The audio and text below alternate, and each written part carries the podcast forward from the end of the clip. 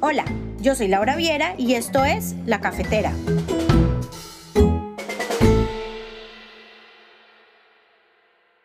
Bienvenidos. En el programa de hoy hablaremos sobre el movimiento Black Lives Matter, el movimiento internacional en contra de la violencia generada por personas blancas en contra de personas negras, que se originó dentro de la comunidad afroestadounidense. Entonces, sírvanse un café, tomen asiento y disfruten. La desigualdad y opresión en contra de las personas de tez morena, negras, con descendencia afro, no es un acontecimiento nuevo no es una situación que acabó de empezar, es más, lleva décadas y décadas. En Estados Unidos de América, la tierra de los libres, no todas las personas son tan libres o están cobijadas con los mismos derechos. Dentro de las muchas irregularidades, una de las más problemáticas es el problema racial. Es más, Estados Unidos siempre se ha proyectado como un líder mundial de la libertad y la democracia. Pero la verdad es completamente distinta.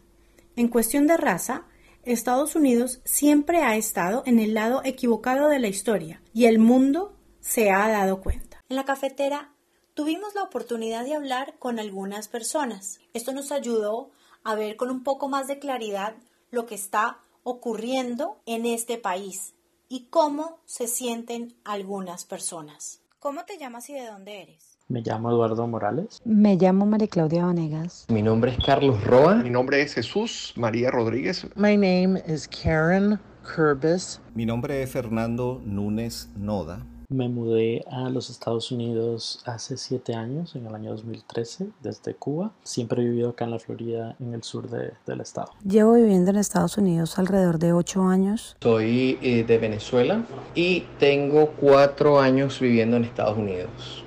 Soy originalmente de Caracas, Venezuela, y vivo en Los Ángeles, en los Estados Unidos, en California. Eh, viví 10 años en Miami, tengo 16 años en Los Ángeles y viví un año en Nueva York. Soy una ciudadana americana. Crecí en Chicago y ahí viví toda mi vida. Hace un año me mudé a México y todavía vivo ahí. Soy venezolano y vivo en Homestead, Florida. Muchas personas prefieren no recordar que Estados Unidos ha apoyado a regímenes coloniales europeos racistas, regímenes como el apartheid de Sudáfrica que duró hasta 1980. Por otro lado, en el propio territorio nacional, en septiembre de 1963, Alabama presenció uno de los peores excesos de racismo de la época, momento en el que terroristas blancos bombardearon la iglesia bautista de la calle 16 en Birmingham matando a cuatro jóvenes de raza negra.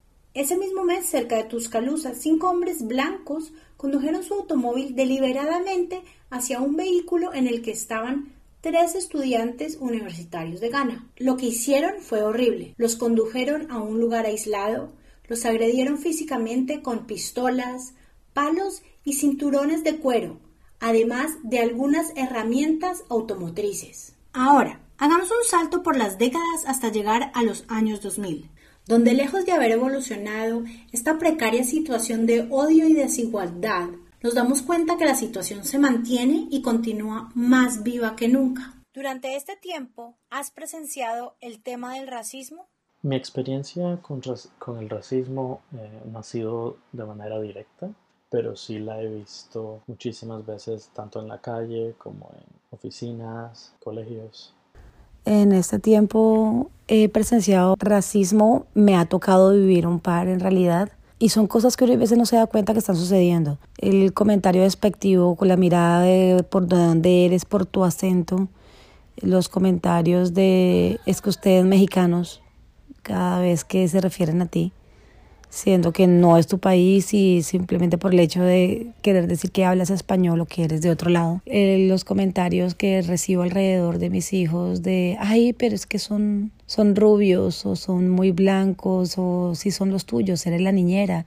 Y ver cómo le ha tocado también a muchos amigos un poco más pesado esto.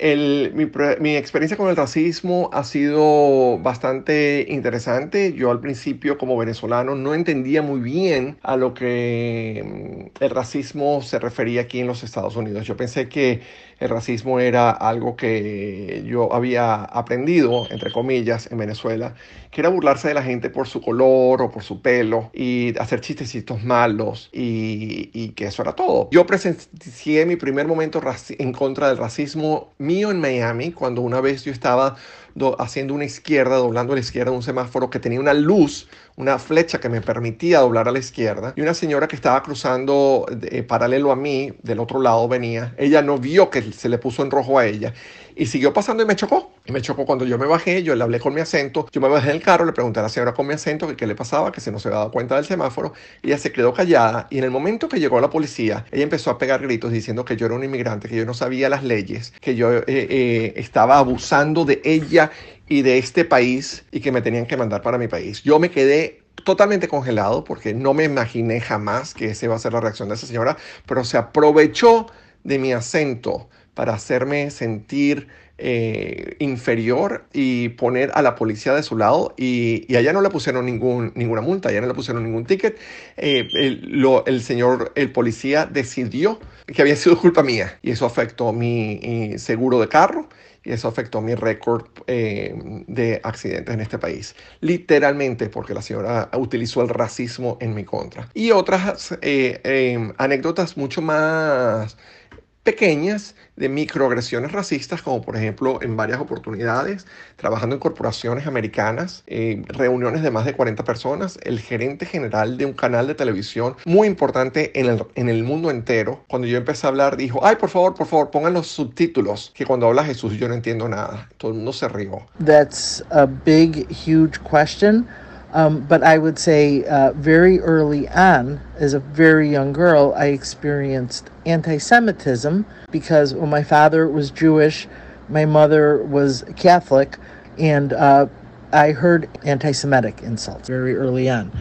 Um, then later, Uh, I encountered racism right in my face when I was 10 years old, uh, and the Chicago Esa es una gran pregunta, pero diría que desde muy temprano, cuando era muy pequeña, experimenté el antisemitismo porque mi padre era judío y mi madre era uh, católica, y escuché insultos antisemitas desde muy joven. Luego me encontré con el racismo en mi cara cuando tenía 10 años y las escuelas públicas de Chicago estaban haciendo la integración forzada de las escuelas públicas de Chicago. Yo tenía 10 años y estaba transportando a niños negros de escuelas cercanas. Chicago es o fue una ciudad muy segregada y sigue estando segregada, um, pero no tanto. Pero en ese momento, en 1968, estaba muy segregada. Pero de todos modos, empezaron a llevar en autobús a estos niños a nuestro colegio y muchos, muchos pidieron que sus hijos fueran a la escuela como señal de protesta. Los padres blancos organizaron una huelga contra el colegio mis padres se negaron a participar y mi hermana y yo éramos algunos de los niños cuyos padres los enviaron al colegio. De todos modos, mi padre era un oficial de la policía de Chicago. Trabajaba en el vecindario de donde venía la mayoría de estos niños y nos mostró cómo eran en los colegios de ese barrio. Lo hizo para mostrarnos y explicarnos la suerte que teníamos y que teníamos suficiente espacio. Entonces íbamos a aprender cómo llevarnos bien con todas las personas en esta vida vida y no nos iban a mantener alejados del colegio como parte de una protesta estúpida. Aprendimos esa lección muy temprano de nuestros padres, que se pusieron de pie hasta la huelga con algunos otros padres y nos enviaron a la escuela. En febrero 26 de 2012, Traven Benjamin Martin, un joven afroamericano de 17 años de Miami Gardens, Florida, fue asesinado de un disparo por George Zimmerman. Zimmerman era un miembro de la vigilancia comunitaria. Vio a Martin y lo reportó a la policía de Sanford como sospechoso.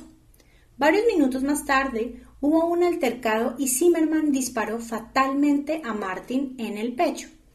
El policía aseguró que actuó en defensa propia bajo la ley de Stand Your Ground, ley que establece un derecho mediante el cual una persona puede defenderse a sí misma o a los demás en contra de amenazas percibidas, incluso hasta el punto de aplicar fuerza letal, independientemente de si hubiera sido posible retirarse de la situación de manera segura. Después de que los medios de comunicación nacionales se centraron en el incidente, Zimmerman fue finalmente acusado y juzgado, pero el jurado lo absolvió de asesinato en segundo grado y homicidio en julio de 2013.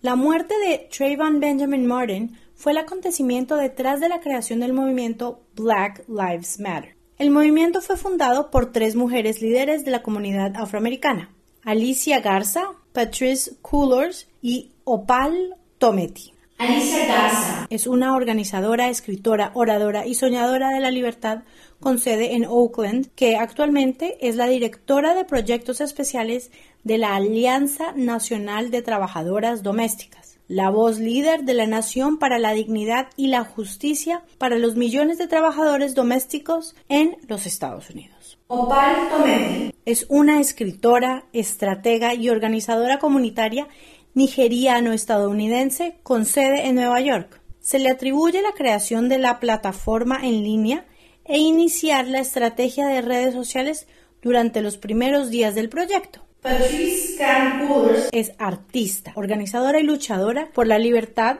de Los Ángeles, California. Ella es cofundadora de Black Lives Matter y fundadora de Dignity and Power Now. Es una de las autoras más vendidas del New York Times, una becaria Fulbright, una oradora popular y ganadora del Premio de la Paz de Sydney. Black Lives Matter es una organización global que tiene sedes en los Estados Unidos, el Reino Unido y Canadá. La primera protesta a nivel nacional se desarrolló en agosto de 2014, luego de que muriera Michael Brown.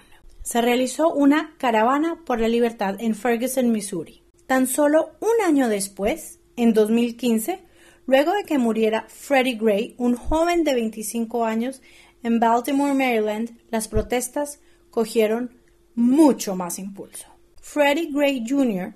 fue arrestado por el Departamento de Policía de Baltimore y posteriormente acusado de poseer un cuchillo. Mientras era transportado en una camioneta de la policía, Gray cayó en coma y fue llevado al centro de trauma. Su muerte se atribuyó a lesiones en su médula espinal. La investigación médica descubrió que Gray había sufrido lesiones durante el transporte.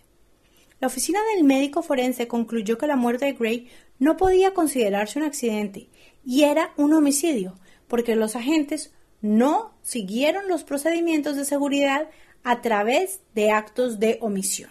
De esta manera llegamos al final de la primera parte sobre Black Lives Matter. Para nosotros, en la cafetera, es esencial evidenciar el problema racial que se vive en el mundo entero y que parece no tener fin ni algún cambio en un país como los Estados Unidos. La verdad es que no importa en dónde vivamos, de qué país seamos, el racismo es un problema que evidenciamos en algún momento u otro, de manera cercana o vemos cómo alguien más recibe un tipo de problemas y actitudes negativas, por decirlo de alguna forma, actitudes despreciables, actitudes que generan y crean y promueven el rechazo, simplemente porque hay una diferencia de color de piel. A ustedes, gracias por acompañarnos hoy y saben que si les gustó este podcast, pueden compartirlo con su familia y amigos y en las redes sociales. Además, pueden escribirnos un correo electrónico con sus inquietudes o temas que les gustaría proponer a lacafetera.solques.com. Nos escuchamos en una próxima oportunidad. La cafetera se hizo posible gracias al guion e investigación periodística de Laura Viera Abadía y a la musicalización original y producción de Enrique Chamas Stewart. Gracias por acompañarnos.